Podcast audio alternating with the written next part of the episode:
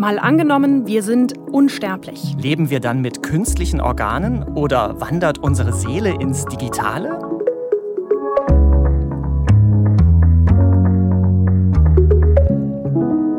Ich bin Sophie von der Tann. Und ich bin Markus Sambale. Wir arbeiten im Team des ARD Hauptstadtstudios und machen in diesem Podcast jede Woche ein Gedankenexperiment. Schön, dass ihr dabei seid. Und in unserem Szenario heute, da leben wir ewig. Wenn das so wäre, dann könnte sich die Tagesschau in der Zukunft vielleicht so anhören. In Leipzig ist heute der letzte deutsche Friedhof geschlossen worden. Seitdem Menschen unsterblich sind, gibt es keine Begräbnisse mehr. Über Jahrhunderte hatte die Stadt den Leipziger Südfriedhof noch als historische Stätte erhalten. Nun soll auf dem Gelände ein neues Wohnviertel entstehen. Denn die Nachfrage nach Wohnraum ist enorm gestiegen. In den letzten zehn Jahren ist die Bevölkerung in Deutschland um 30 Prozent gewachsen. Kann man sich irgendwie nicht so richtig vorstellen. Keine Friedhöfe mehr. Ja, vor allem muss man ja auch dazu sagen, für viele ist das Thema Tod gerade sehr präsent. Wir hören täglich die Zahlen von Corona-Toten und sicher haben einige von euch da auch persönliche Erfahrungen. Wir beschäftigen uns zwar hier mit dem Szenario, was wäre, wenn wir nicht mehr sterben und stattdessen ewig leben, aber wenn ihr gerade das Gefühl habt, es wäre nicht gut für euch, einen Podcast über dieses Thema zu hören, dann wollten wir das an dieser Stelle einfach einmal sagen. Wir wollten aber mal diesen Menschheitstraum ewiges Leben durchspielen und haben uns gefragt, was ist da Science Fiction und was könnte vielleicht wirklich passieren? Ich musste ja bei ewig Leben, ehrlich gesagt, gleich an diese Bilder von tiefgekühlten Körpern denken und amerikanischen Forschern, die die irgendwie wieder auftauen wollen. Ja, ich habe da ein bisschen gegoogelt. Äh, das heißt Biostase oder Kryokonservierung. Und wer hätte es gedacht, hier in Berlin gibt es ein Startup, die genau das machen. Ich habe den Mitgründer Emil Kenziora getroffen um die Ecke von seinem Büro in Berlin-Kreuzberg. So, da sind wir. Also hier mitten in Berlin steht Ihr Steht Rettungswagen. Jetzt, genau, hier steht jetzt einer. Und damit, jetzt mal richtig platt gesagt, sammeln Sie die Leichen ein oder wie? Genau, plakativ, wir würden das nicht ganz so formulieren, aber plakativ gesagt sammeln wir damit in Anführungszeichen die Leute ein, Ja. die gesagt haben, nach ihrem rechtlichen Tod möchten sie kryokonserviert werden. Und dann in dem Auto fahren wir dann, also in dem Krankenwagen, fahren wir dann die Leute zu einer der Kryokonservierungs-Facilities, um dann da den Prozess zu beenden. Können wir uns hier mal anschauen? Sehr gerne.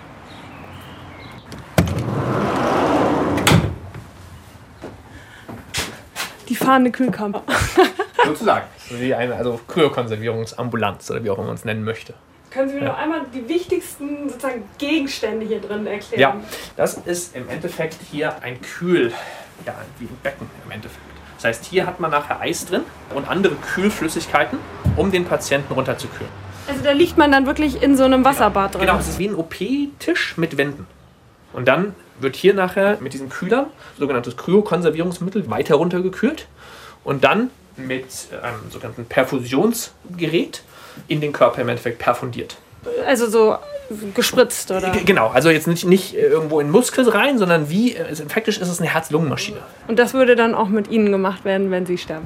Notwendigerweise ja. Würden Sie denn selber gerne unsterblich werden oder ewig leben? Naja, ewig oder unsterblich bin ich nicht 100% sicher, aber ich glaube, dass es sinnvoll ist, dass man darüber nachdenkt, ob man nicht signifikant länger leben möchte, als es heute möglich ist. Wie lang? Weil Ich würde jetzt persönlich sagen, für mal ein paar hundert oder auch ein paar tausend Jahre würde ich, wenn ich könnte, heute unterschreiben. Was reizt Sie denn daran? Also Sie sagen, unendlich muss jetzt nicht sein, aber so ein paar hundert, tausend Jahre mehr wäre schon nicht schlecht. Warum wollen Sie so lange leben? Ganz kurz gesagt, ich lebe gerne, habe noch sehr viel vor im Leben, habe noch sehr viele Ideen, die ich gerne machen möchte. Das heißt, solange man diese beiden Punkte hat, sehe ich keinen Grund, warum es irgendwo ein Endzeit, also ein Enddatum geben sollte. Das ist schon echt crazy. Und dieser Rettungswagen steht also irgendwo rum, mitten in so einem Berliner Wohngebiet. Ja, muss ja schnell gehen, wenn du dann stirbst. Aber das ist auch sicher ein ganz schön teurer Spaß. Ne? Ja, bei der Firma von Emil Canziora gibt es drei Packages: Essentials, Premium und Platinum. Da zahlt man dann von gut 30 Euro bis 100 Euro pro Monat. Das Ganze wird über eine Risikolebensversicherung abgewickelt und das Problem ist, ab 65 Jahren zahlt die nicht mehr. Danach muss man sich dann halt irgendwie was anderes überlegen, wie man das finanziert, diese Kryokonservierung und das kann ziemlich teuer werden. Okay, also ich mache den Vertrag, äh, solange ich lebe. Und wenn ich dann sterbe, dann werde ich schnell runtergekühlt. Und dann Ja, das ist genau der Punkt. Also die Idee ist, dass man durch dieses Kühlen verhindern kann, dass weitere Zellen absterben und man dann irgendwann, wenn die Forschung soweit ist, wieder zum Leben erweckt wird sozusagen. Aber das ist eben noch komplette Zukunftsmusik. Aber wenn die Geschäftsidee aufgeht, dann braucht man theoretisch wirklich keine Friedhöfe mhm. mehr, so wie hm. in unserer Tagesschau-Meldung vorhin, weil dann eben alle gekühlt irgendwie irgendwo eingelagert sind. Ja, und im Moment fährt der Krankenwagen dann direkt in die Schweiz, weil da bisher die einzige sogenannte Long-Term Care Facility in Europa ist. Rechtlich wäre es auch in Deutschland möglich, so ein Kühllager zu bauen. Also wer weiß.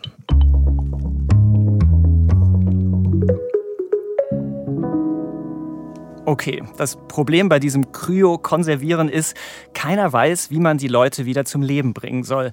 Und man kommt nicht drum rum, man muss erstmal sterben. Es gibt aber tatsächlich Lebewesen, die unsterblich sind. Die Qualle Turritopsis dornii, die ausgerechnet vor Mallorca lebt. Schicker Name. Äh, die sieht aus wie eine typische Qualle, durchsichtig, quallig mit so Tentakeln und die kann im Prinzip aus ihren eigenen Zellen neues Leben wieder schaffen, so ganz vereinfacht gesagt. Ein Traum, ewiges Leben vor Malle, als Qualle vor Malle, den konnte ich jetzt nicht liegen lassen.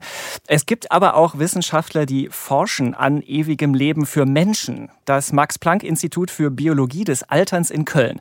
Da arbeitet Sebastian Grönke. Ich habe mit ihm gesprochen und wenn wir uns in unser Szenario reinversetzen, wir sind schon unsterblich, da habe ich ihn gefragt, wo wird man da wohl rumgeschraubt haben an unserem Körper, um das möglich zu machen? Also ich denke am Gehirn, weil das natürlich äh, wahrscheinlich das komplexeste Organ ist und auch eine relativ geringe Regenerationsmöglichkeit hat. Und da wird man wahrscheinlich am schwierigsten ansetzen können was unsere Blutbahnen angeht, was die Haut angeht. Da gäbe es theoretisch Ansatzpunkte, wo man irgendwie mal das erreicht, dass es nicht weiter altert?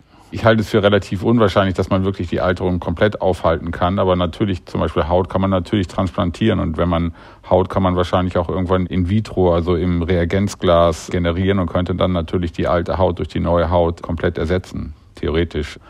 Zum Beispiel das Herz oder sowas könnte man natürlich auch durchaus ersetzen, also die zentrale Pumpe. Man weiß ja auch, dass zum Beispiel Tumore senden auch Signale aus, die dann zur Neubildung von Arterien bilden. Das heißt, man könnte sich schon vorstellen, dass man die auch nachwachsen lässt. Wenn wir dann jetzt doch mal wieder in die Gegenwart springen, aus jetziger Sicht, wo ist Ihrer Einschätzung nach die Grenze erreicht für menschliches Leben im Moment? Was wir sehen von den ältesten Leuten, die bekannt sind, die dokumentiert leben, sind so um die 120 Jahre ist normalerweise die maximale Obergrenze. Das betrifft dann aber auch wirklich nur einen sehr kleinen Teil. Die meisten Leute leben ja nicht länger als um die 80 Jahre. Aber 120 ist so das maximale Alter, was man im Moment annimmt.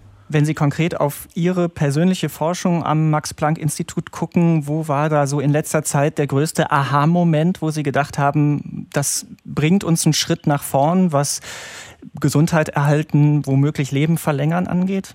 Ich glaube, eins, was in den letzten Jahren mehr aufgekommen ist, ist die Funktion unserer Darmflora. Also wir nennen das das Mikrobiom. Das sind die ganzen Mikroorganismen, die in unserem Körper beheimatet sind. Und da konnte an unserem Institut gezeigt werden, dass wenn man zumindest in Fischen, das wurde im sogenannten Killifisch gezeigt, dass man da durch eine Transplantation von der jungen Darmflora in mittelalte Fische die Lebenszeit verändern kann. Und das zeigt natürlich, dass auch die Bakterien, die in uns leben, durchaus eine Rolle für unsere Alterung spielen. Und wenn man die Bakterien gezielt, ich sag mal, positiv verändert, dass man da eventuell einen neuen Ansatzpunkt hat, wie man die Alterung des Gesamtorganismus auch beeinflussen kann.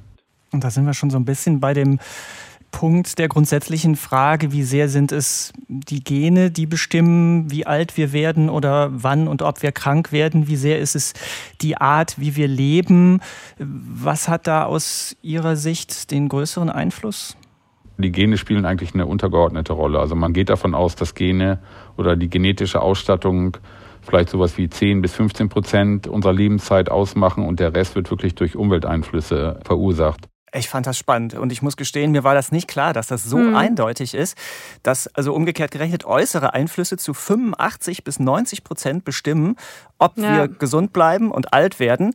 Und heißt ja dann auch, wir können da selbst einiges für tun, also keine Überraschung, so Sachen wie bewusst und ausgewogen ernähren, nicht rauchen zum Beispiel, fand ich spannend. Aber Sebastian Grönke hat ja auch gesagt, also mehr als 120 Jahre sind trotzdem nicht drin. Mhm. Beim jetzigen Stand der Forschung ist es also unwahrscheinlich, dass wir in unserem Körper eines Tages unsterblich sind. Was möglich wäre, was ich jetzt mitgenommen habe, ist, man könnte Organe austauschen, mhm. platt gesagt irgendwie was anderes einsetzen, was uns dann verjüngt. Auch Bakterien oder so. Und es gibt auch Ansätze, da geht es um Transfusionen von Blutplasma von jungen Menschen. Und da hat man zum Beispiel bei Experimenten an Mäusen schon festgestellt, dass sich da einzelne Organe wieder verjüngen, wenn quasi in Anführungszeichen junges Blut zugeführt wird. Nur so unkompliziert und der eine Schlüssel zum ewigen Leben für Menschen ist das natürlich nicht. Aber es gibt viele Firmen, besonders auch im Silicon Valley, die an solchen Ideen arbeiten und da werden tatsächlich Millionen und Milliarden reingesteckt, den Körper irgendwann doch mal unsterblich zu machen. Und trotzdem sieht so aus, als ob unsere Körper wohl erstmal nicht unsterblich werden. Und das heißt, wenn wir nochmal an unsere Tagesschau-Meldung vom Anfang denken, die Friedhöfe, die werden wohl nicht so schnell geschlossen werden. Auch wenn wir wesentlich länger leben, es würde ja trotzdem Leute geben, die bei Unfällen oder so ums Leben kommen.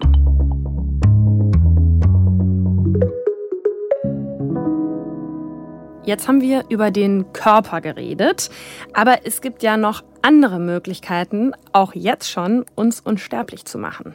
Seit einiger Zeit äh, gibt es eine Reihe von Unternehmen weltweit, die sowas wie die digitale Unsterblichkeit anbieten. Das ist Hans Block. Er hat zusammen mit Moritz Riesewig ein Buch geschrieben, Die digitale Seele. Da entsteht dann also eine Art digitaler Doppelgänger von mir.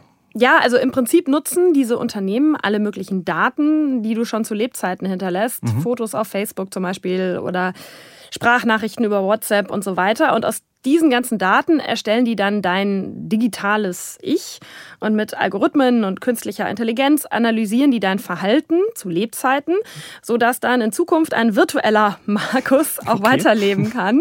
Wie so ein digitaler Mensch dann aussehen kann, da hat mir Hans Block äh, von einem ziemlich krassen Fall erzählt. Im Februar 2020 schauten mehr als 18 Millionen Menschen sich auf YouTube ein neunminütiges Video einer südkoreanischen Mutter an, die zum ersten Mal ihre Tochter wieder sieht, nachdem das Mädchen eigentlich schon drei Jahre zuvor verstorben ist. Und dieses Unternehmen hat einen großen Aufwand betrieben, sowohl den Körper des Mädchens nachzumodulieren, als auch die Stimme, als auch die Kleidung, als auch die Orte, an denen sie sich getroffen haben. Also diese Begegnung findet beispielsweise in dem Park statt, in dem die Mutter mit ihrer Tochter immer spazieren gegangen ist und spielte. What is, oh? What is, oh? 어? Plötzlich sieht man eine Mutter in einem Greenscreen-Studio mit einer Brille der virtuellen Realität auf den Augen. Und in dieser Realität springt plötzlich die Tochter hinter einem Busch hervor und läuft auf die Mutter zu und sagt, wo warst du so lange? Und die Mutter versucht, ihre Tochter zu umarmen, zu greifen. Und man sieht von außen in diesem Studio, dass diese Mutter natürlich permanent ins Leere greift, obwohl sie das Gefühl hat, sie möchte ihre Tochter noch einmal umarmen. Und diese emotionalen Szenen, die sich da abspielen, verdeutlichen eigentlich sehr genau, wozu diese Technologie imstande sein könnte und was sie auch für Gefahren mit sich bringt. Das ist beeindruckend, aber wenn ich diese Mutter schluchzen höre, ich muss sagen, ich kann es echt nur ganz schwer ertragen und ähm, finde das eigentlich zu emotional. Und dass ein Fernsehsender sowas so filmt und dann auch noch draufhält, da mhm. frage ich mich schon, ob das nicht auch ganz schön verstörend sein kann, da sein totes Kind ja. virtuell nochmal zu sehen. Ja, das ist auch überhaupt nicht unproblematisch, meinte auch Hans Block. Die haben nämlich bei ihren Recherchen mit Psychologinnen und Psychologen gesprochen und die sagten, dass sowas den Trauerprozess stören kann. Mhm. Die Mutter, die wir da gerade gehört haben, die hat aber wohl gesagt, ihr hätte es geholfen, um von ihrer Tochter Abschied zu nehmen. Sie hatte nämlich zuletzt nur dieses Bild von ihrer Tochter mit Schläuchen am Körper im Krankenhaus im Kopf. Und diese virtuelle Begegnung hätte ihr da geholfen. Interessant, wie jeder vielleicht auch anders mhm. mit dem Thema umgeht. Und so ein bisschen in diese Richtung geht ja auch der Dadbot von dem du mir erzählt hast. Ne? Ja, da hat ein Journalist in den USA einen Chatbot von seinem Vater entwickelt. Der Vater war nämlich sterbenskrank und er hat dann noch ganz viele Interviews mit ihm geführt und hat dann eben einen Bot programmiert, der ihm jetzt so antwortet, wie sein Vater das getan hätte. Mhm. Und das will er jetzt auch für andere anbieten. Finde ich auch erstmal völlig fremd und auch mhm. irgendwie ja. ziemlich unheimlich. Schon, aber ich musste dann an unsere Folge denken, mal angenommen, es gibt keine Holocaust-Zeitzeugen mehr. Und da gibt es auch sehr spannende und, wie ich sagen würde, sinnvolle Projekte, um Menschen virtuell am Leben zu halten. Ja, das waren diese Hologramme von mhm, Überlebenden, genau. sodass man also auch nach deren Tod Gespräche mit Zeitzeugen führen kann. Und ihr hattet in der Podcast-Folge ja auch so ein Projekt vorgestellt. Ja, also künstliche Intelligenz bietet da natürlich auch viele Chancen. Nur, ich muss sagen, also so ein Grandpa-Bot von meinem Großvater, der vorletztes Jahr gestorben ist, ähm, das kann ich mir nicht so ganz vorstellen, dass ich sowas jemals haben wollen würde. Aber ich bin auch nicht die typische Kundschaft, wenn es um digitale Unsterblichkeit geht. Tatsächlich war es so, dass wir nach einer ganzen Zeit feststellten, dass die Kundinnen dieser Unternehmen, also die Menschen, die wirklich selbst unsterblich werden wollen, vornehmlich Männer sind, vornehmlich alte weiße Männer.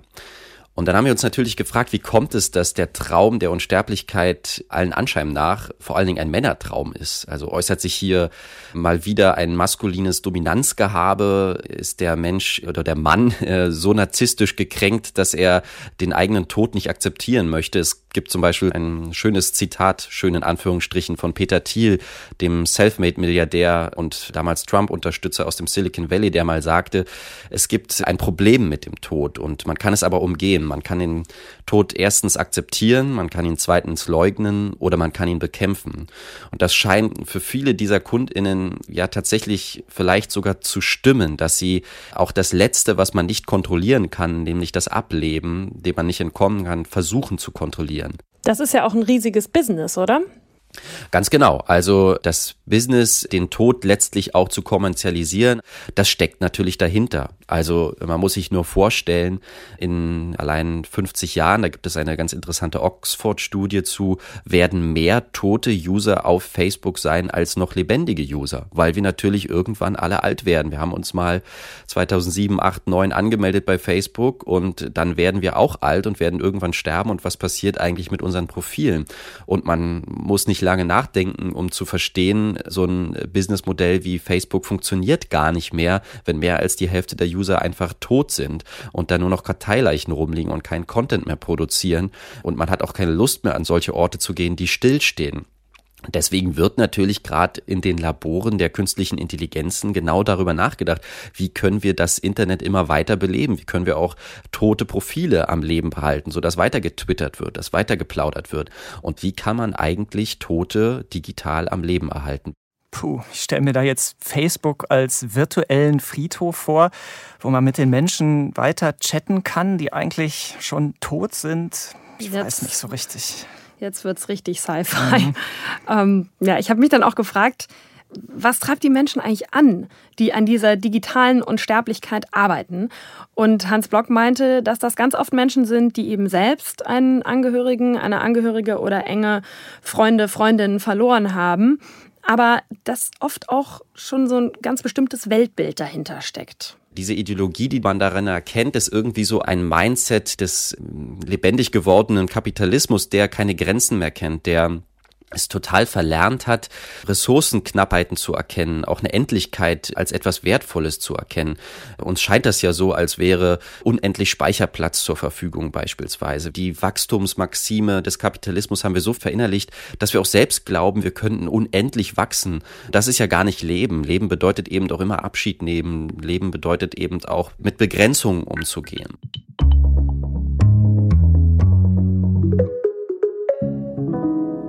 Wenn es um Leben und Tod geht, dann ist klar, landen wir irgendwann auch natürlich bei den ganz großen Fragen von Philosophie und Religion. Also gibt es ein ewiges Leben bei Gott vielleicht oder werden wir wiedergeboren? Und das ist ja auch ein immer wiederkehrendes Thema in Büchern, in Filmen.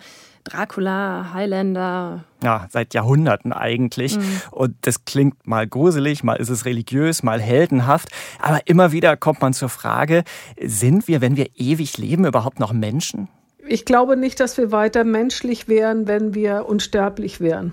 Das sagt Ingrid Schneider. Sie ist Professorin in Hamburg, forscht zu ethischen Fragen bei künstlicher Intelligenz und Biotechnologie. Wenn man unendlich leben könnte, dann wäre die Frage, hat man überhaupt noch den Esprit, die Leidenschaft, was Neues anzufangen, neue Dinge auszuprobieren, wenn man das auch verschieben kann auf die nächsten 200 oder 300 Jahre. Also wenn jederzeit alles möglich wäre, dann ist vielleicht auch jederzeit nichts möglich. Also wenn man alles auf später verschieben kann, wäre ja auch die Frage, wie weit lässt man sich auf eine Beziehung ein? Wie viele Leben möchte man führen gewissermaßen? Und ich denke, irgendwann wird wahrscheinlich jedes Leben, was man führen möchte, auch eine Wiederholung dessen sein, was man schon geführt hat. Also es ist die Frage, wie weit kann man sich eigentlich weiterentwickeln, wenn das Leben unendlich ist? Wenn ich mir vorstelle, wir könnten unendlich leben, glauben Sie, das könnten sich alle Menschen leisten? Nein, ich glaube nicht, dass sich das alle Menschen leisten könnten.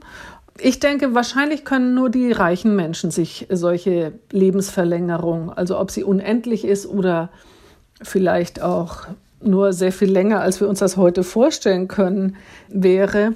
Und ich denke, dass dann neue soziale Hierarchien auch entstehen oder bestimmte Ungleichheiten, die wir jetzt schon haben, sich noch vertiefen würden. Wenn wir in einer Welt aus lauter Greisen vielleicht leben würden, welche Konsequenzen hätte das für Politik und Gesellschaft? Na, es würde sich sehr viel verlangsamen an Dynamik, denke ich, weil Menschen in Gesellschaften, die sehr viel jünger sind, auch dynamischer sind, weil junge Leute einfach eben Dinge neu erleben, während die Alten sagen, ach, haben wir alles schon ausprobiert. Ne? Und die Frage wäre schon auch, also in so einer Gesellschaft, was ist denn jetzt mit Diktatoren, die sich das vielleicht dann auch leisten können, ihre Amtszeit ins Unendliche zu schieben? Würde das nicht zu ganz viel Erstarrung führen, zu ganz viel wirklich totaler Vertrocknung einer Gesellschaft? Also, dass es im Grunde den Status quo eher noch zementiert, als dass es nun wirklich neue Entwicklungen gäbe.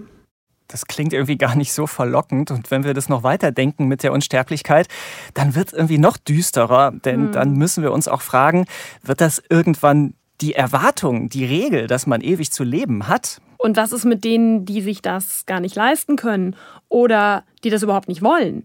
Und vor allem werden wir dann immer mehr Menschen auf dem Planeten, den wir ja eh schon extrem ausbeuten? Hm, ein amerikanischer Philosophieprofessor hat mal versucht, das auszurechnen.